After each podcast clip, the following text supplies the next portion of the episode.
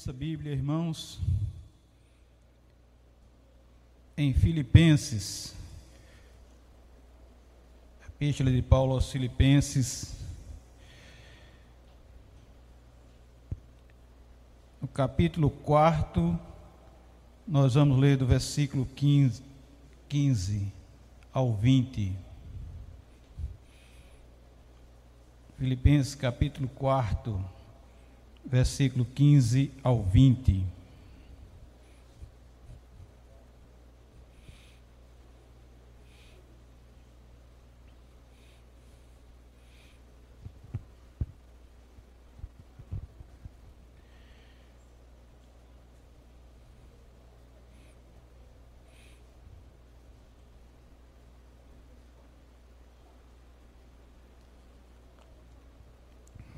Diz a palavra de Deus assim: E sabeis também vós, ó Filipenses, que no início do Evangelho, quando parti da Macedônia, nenhuma igreja se associou comigo no tocante a dar e receber, senão unicamente vós outros.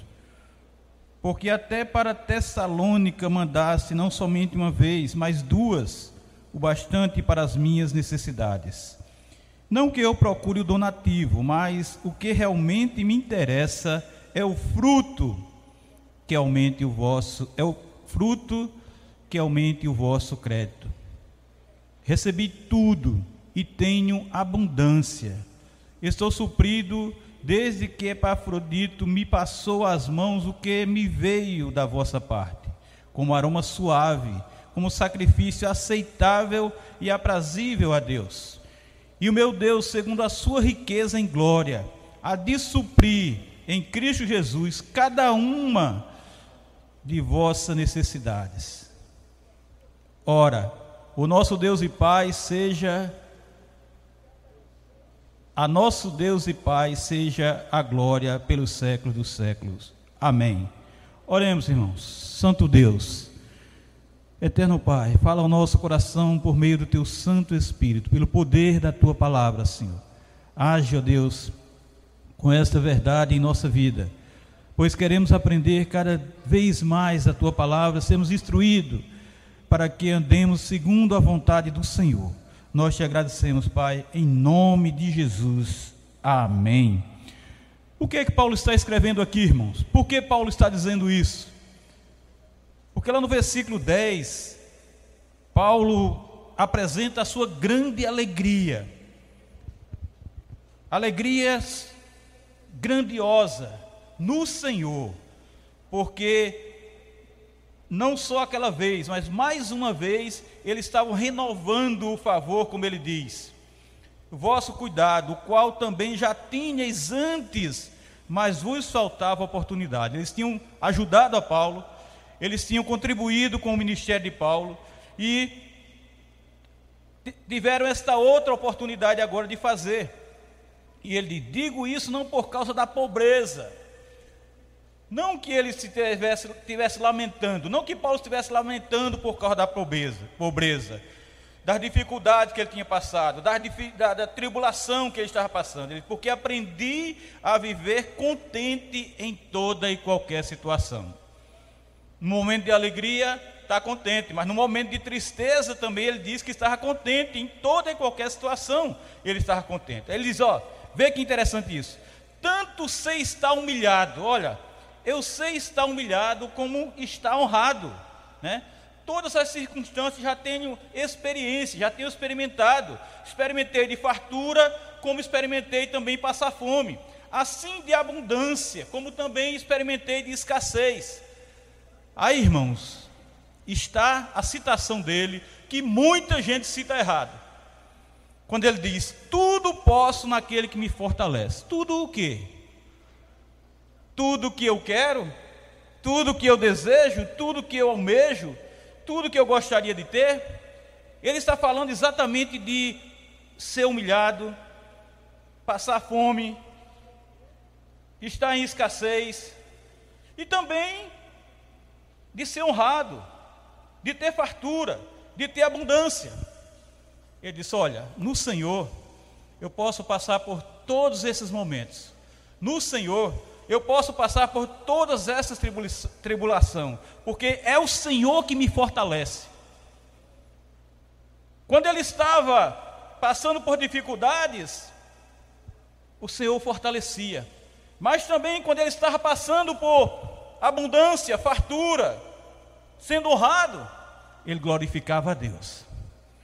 Era tudo para a glória de Deus. Tudo posso naquele que me fortalece. Aí ele diz: Todavia fizeste bem, associando-vos na minha tribulação. Foi bom vocês terem me ajudado.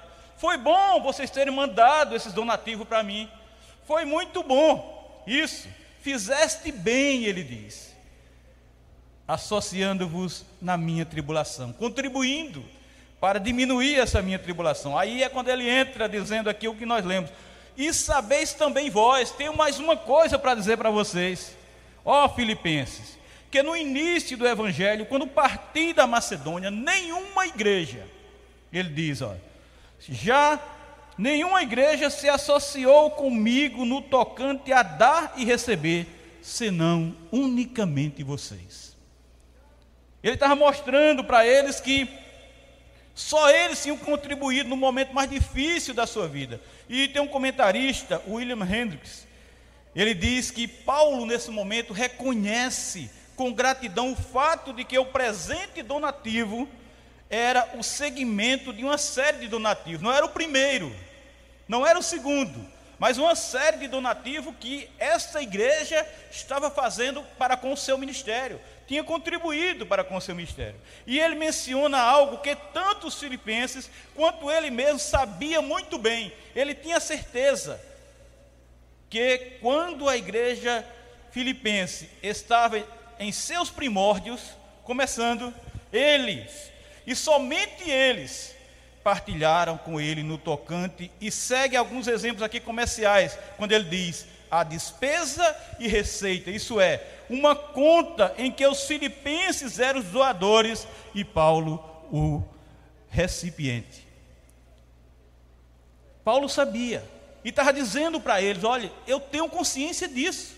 Eu sei que vocês contribuíram, eu sei que vocês me ajudaram, eu sei que vocês estiveram comigo, eu sei que vocês não me disseram. Muitos sabiam, muitas igrejas, muitos dos irmãos sabiam da dificuldade de Paulo, mas somente os filipenses se levantaram, como ele mesmo diz. Os amigos filipenses então ouviram da tribulação de Paulo em Tessalônica e imediatamente correram em seu auxílio. Imediatamente se levantaram, imediatamente se moveram para ajudar Paulo. E ele diz: permitindo-lhe continuar seu trabalho em outros lugares como a Caia, Antena e Coríntios. Imediatamente correram em seu auxílio em termos materiais, em conseguir o que Paulo queria materialmente, permitindo-lhe assim, dando condição assim, para que Paulo continuasse seu ministério, continuasse seu trabalho, continuasse fazendo a obra que ele vinha fazendo, não só ali, mas também na Caia, em Atenas e Coríntios. Aí no versículo 16 ele diz assim: Porque até em Tessalônica mandaste não somente uma vez, mas duas, o bastante para as minhas necessidades. Essa, irmãos, essa é a ajuda que fora prestada durante o trabalho de Paulo em Tessalônica,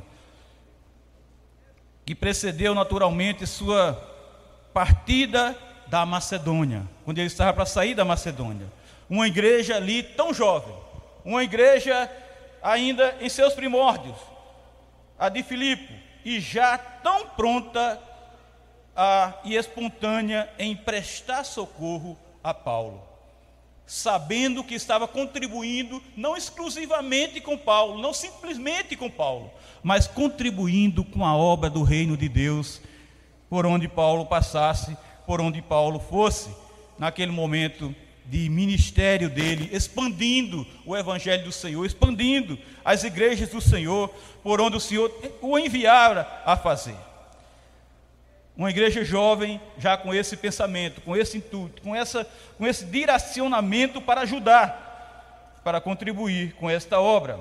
No versículo 17 ele diz: Não que eu procure.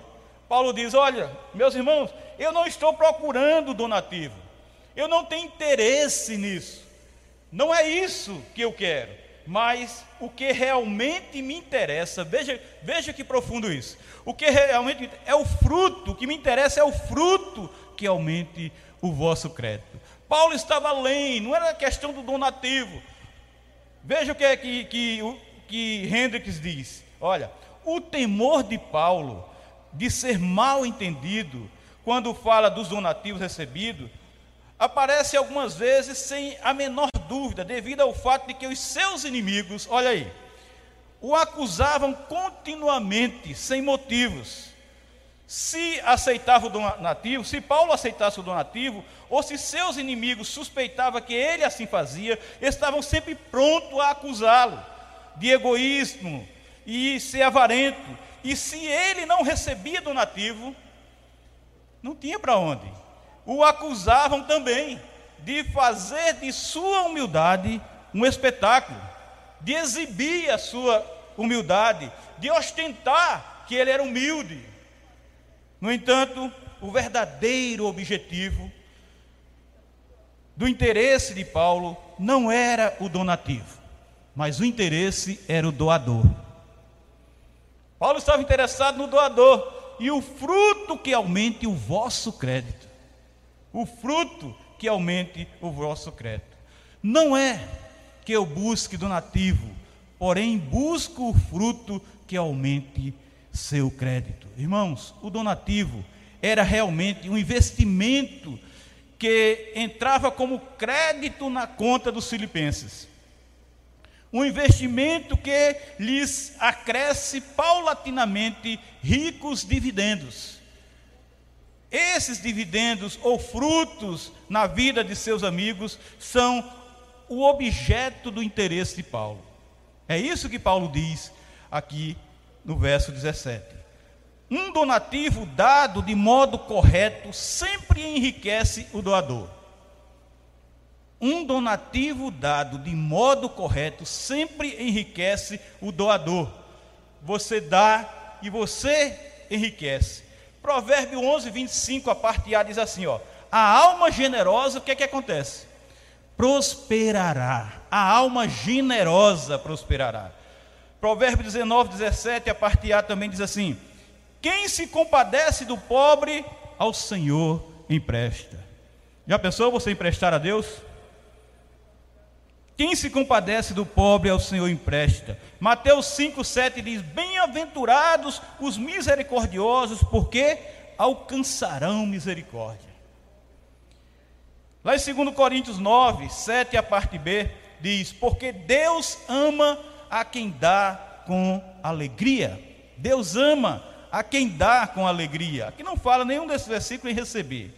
Então, irmãos, entre os frutos que são colhidos pelos doadores, pode-se mencionar, preste atenção nisso, uma boa consciência. Esse é o fruto que você vai receber, essa é a riqueza que você vai ter. Uma boa consciência, a certeza da salvação, a rica comunhão com outros crentes, uma ampla visão das necessidades e interesse da igreja universal, da igreja como um todo, ao aumento da alegria e amor, ambos concedidos e recebidos, um alto grau de glória no céu e o louvor no dia do juízo final. Só age assim, irmãos, com essa generosidade.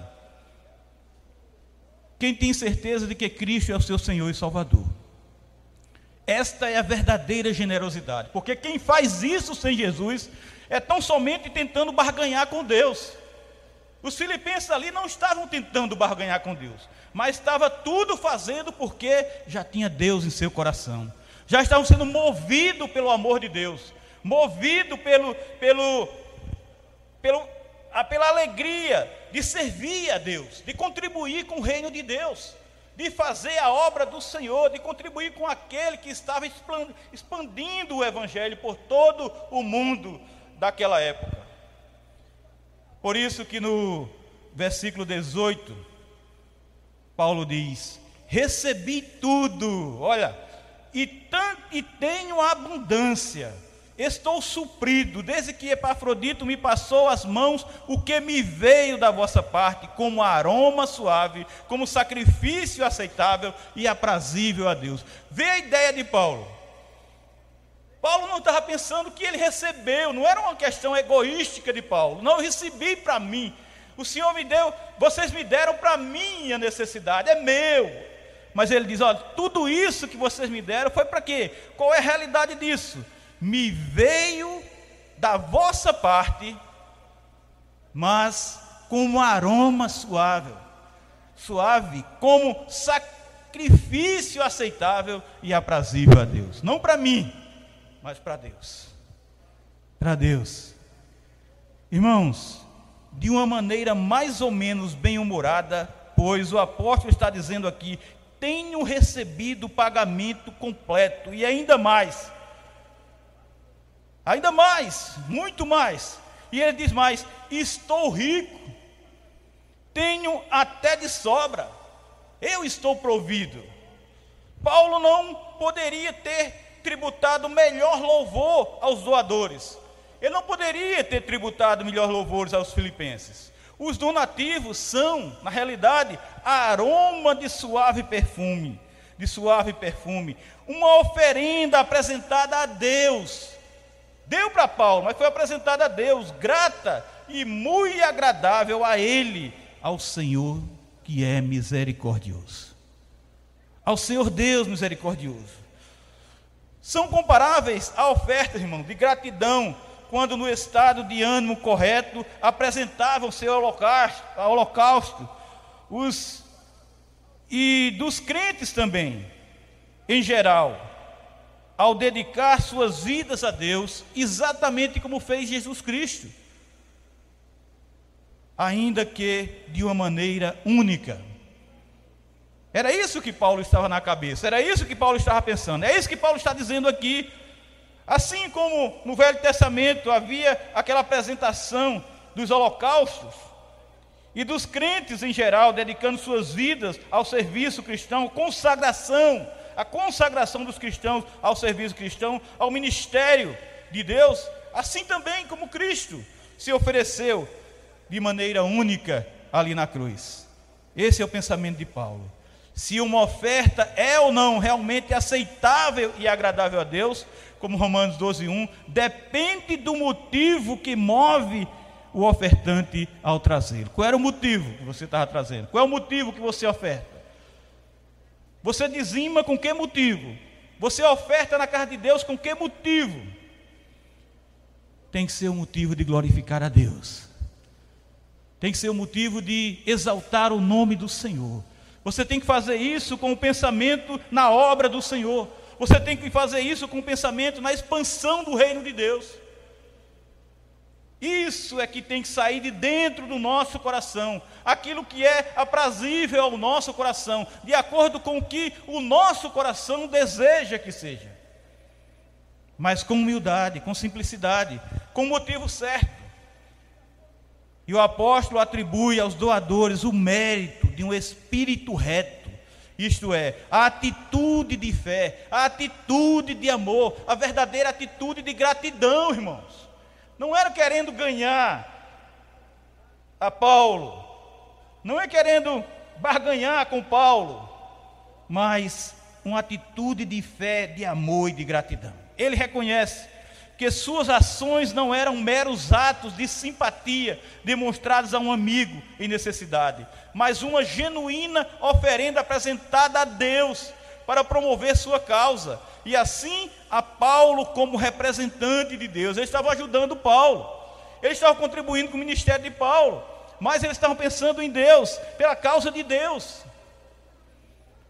Esta é a razão, porque a ação era tão grande, porque aquela ação era tão bela. No versículo 19, Paulo diz assim: E o meu Deus, e o meu Deus, segundo a sua riqueza em glória, a sua riqueza em glória, isso é importante, irmãos, há de suprir em Cristo Jesus cada uma de vossas necessidades. E o meu Deus, segundo a sua riqueza em glória. Irmãos, aproximando-se aqui do final da sua epístola, Paulo agora assegura a seus destinatários que Deus suprirá cada uma de suas necessidades. Paulo tinha certeza disso. Paulo não estava pensando, pode ser que, que, que o Senhor venha suprir a necessidade de vocês. Quem sabe se o Senhor não vai suprir a necessidade de vocês? Pode ser que o Senhor supra a necessidade de vocês. Não. Ele tinha certeza, ele disse, suprirá cada uma. Paulo não está falando de alguma. Ele está dizendo cada uma de suas necessidades. Porventura, o amoroso cuidado de Deus não se revelava de forma tão maravilhosa no próprio apóstolo durante sua prisão? Paulo estava dizendo, irmãos, o que ele tinha certeza. Paulo estava dizendo o que estava acontecendo na sua vida. Paulo estava dando testemunho da sua vida. Ele diz: olha, assim como tem acontecido na minha vida, assim acontecerá na vida de vocês. Assim como eu fui suprido em todas as coisas até agora, até aqui, assim será na vida de vocês também. Porque se Deus fez isso comigo, Ele fará com vocês. Se Deus realizou isso na minha vida, Ele vai realizar isso com vocês também. Este era o Deus que tanto significava para Paulo, ele tinha confiança nesse Deus. Ele sabia que o Deus que fez com ele fazia com aqueles irmãos filipenses. Ele não suprirá simplesmente cada desejo, e sim suprirá, preste atenção nisso, todas as necessidades. Amém, irmãos? Ele suprirá todas. Não suprirá simplesmente cada desejo, e sim suprirá todas as necessidades. Ele fará isso em glória. Ele fará isso em glória. Frase que tem um sentido gloriosamente, modificando até o verbo suprir. Portanto, Deus suprirá. Preste atenção nisso aqui. Deus te suprirá, meu irmão, gloriosamente. Deus suprirá a sua necessidade gloriosamente. Então, irmãos, Paulo não está aqui pensando primariamente no que Deus fará pelos crentes quando entrarem na glória do céu, mas no que fará por eles nesse reino terreno de necessidade, nos momentos em que elas atingirem, no momento que essas necessidades surgirem na nossa vida. No momento que essas necessidades vierem, aparecerem em nossa vida, Ele os suprirá, não simplesmente de, é, de suas riquezas, como um milionário faz ao dar uma insignificante soma para uma causa nobre, deduzindo a soma de suas vastas possessões, possessões, mas segundo sua riqueza mas segundo suas riquezas, as riquezas de Deus, de sorte que o donativo seja de fato em proporção com os infinitos, os infinitos recursos de Deus.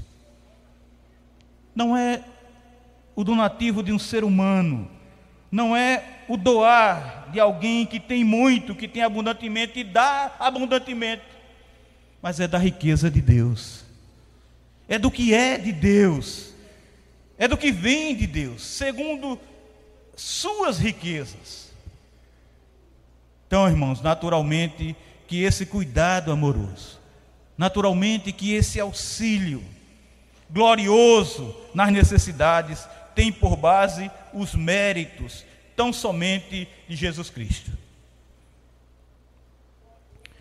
Quão vastos são os benefícios divinos que possuímos em Cristo, conforme Romanos 8:32. Quão vastos são os benefícios divinos que possuímos em Cristo. Irmãos, a união vital com Ele é o único meio pelo qual os crentes recebem todos os benefícios. Somente unidos com Deus, somente unidos com Cristo Jesus, somente unidos com o nosso Senhor, nós crentes, recebemos todos esses benefícios que o Senhor dispensa para nós, que está dentro da vontade de Deus. Por isso, irmãos, a segurança dessa manifestação da especialíssima providência de Deus, não significa que os filipenses seriam agora justificados por ser insensíveis. Preste atenção nisso. Negligenciando ou mesmo rejeitando todos os meios postos ao seu alcance para a sua própria manutenção. O que é que é está acontecendo aqui? Os filipenses não estavam dando tudo para receber de volta. Os filipenses não estavam dando tudo porque sabia que Deus poderia é, lhe dar em dobro, ou lhe dar 10, 100 mil vezes mais. A palavra de Deus não advoga o fanatismo, nem diz que alguém deve atirar sua carteira com todo o seu salário ao rio mais próximo e proclamar em seguida que irá viver pela fé. Não, hoje vou, não quero mais salário, não quero mais emprego, não quero nada, agora eu vou viver por a fé, porque Deus, Deus vai fazer com que um saco de dinheiro caia do céu para mim. É evidente que Deus estava cuidando de Paulo ali. Porém, uma das maneiras como supria era por meio dos donativos dos filipenses, o que Paulo reconhece aqui. Então, irmãos, os filipenses estavam fazendo a coisa com consciência. Os filipenses estavam fazendo a coisa com os pés no chão. Eles não estavam fazendo a coisa com, com emocionalismo, com histerismo. Eles não estavam fazendo as coisas com fanatismo. Eles estavam fazendo aquilo que o coração deles, cristãos, o coração, aquele coração que foi revestido pelo poder do Espírito Santo, estava realizando para que o ministério de Paulo e o, o reino de Deus crescesse em todo o mundo. Deus estava cuidando de Paulo por meio dos filipenses. E os filipenses estavam agindo de maneira da maneira que o evangelho os ensinava, da maneira que a palavra de Deus os orientava. Existem inúmeras passagens nas quais esse terno e amoroso cuidado de Deus para com seus filhos aqui e agora é descrito. Passagens que têm consolado o povo de Deus em muitas gerações. Deus está conosco. Deus tem ajudado o seu povo. Deus tem suprido o seu povo e nós temos prova aqui nesta igreja que Deus tem ajudado o seu próprio povo, Deus tem ajudado muita gente por meio de nós. Porque nós temos esse mesmo coração dos filipenses, de ajudar as pessoas que necessitam, de ajudar aqueles que precisam da mão estendida de Deus. E Deus vai estender a sua mão, assim como os filipenses estenderam a mão, Deus vai estender por meio de nós.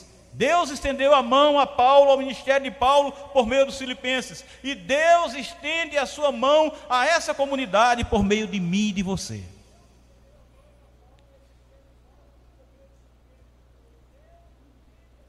Então, no versículo 20, Paulo diz assim: Ora, o nosso Deus e Pai, a nosso Deus e Pai seja a glória pelos séculos dos séculos. Amém. Para Paulo, a doutrina nunca é uma matéria árida. Sempre que ocupa sua mente, também enche seu coração de louvor, de adoração, de glorificação. Por exemplo, ora o nosso Deus e Pai seja a glória pelos séculos dos séculos. Amém.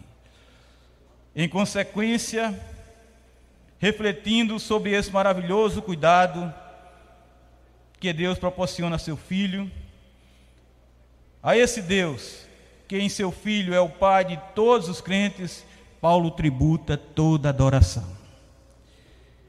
O ardente anelo do coração do apóstolo é que todos os redimidos, filhos de Deus, se esforcem supremamente para dar a seu Deus louvores sem fim, louvores pelo, pelos séculos dos séculos, ou seja, louvores para todo e sempre solene amém, palavra de afirmação ou confirmação, sublinha o fato de que a doxologia não é um mero fruto dos lábios ou da pena, mas a espontânea expressão do coração redimido pela graça.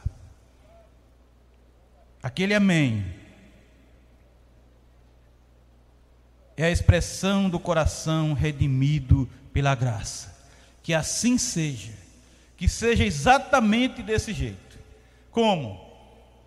A nosso Deus e Pai seja a glória pelos séculos dos séculos. Que Deus nos abençoe, irmãos. Aplique essa verdade em nosso coração e mova esse coração. Mova esse coração para sermos assim, com essa disponibilidade dos filipenses, com esse interesse, com essa vontade de fazer aquilo que é necessário fazer. Porque essa é a vontade de Deus. E fazemos para a glória de Deus. Fazemos como perfume suave ao nosso Deus e Pai Todo-Poderoso. Fazemos isso para a glória daquele que é o nosso Deus, que supre a nossa necessidade em todos os momentos que nós vivemos para exaltar o seu nome. Que Deus nos abençoe em nome de Jesus. Amém.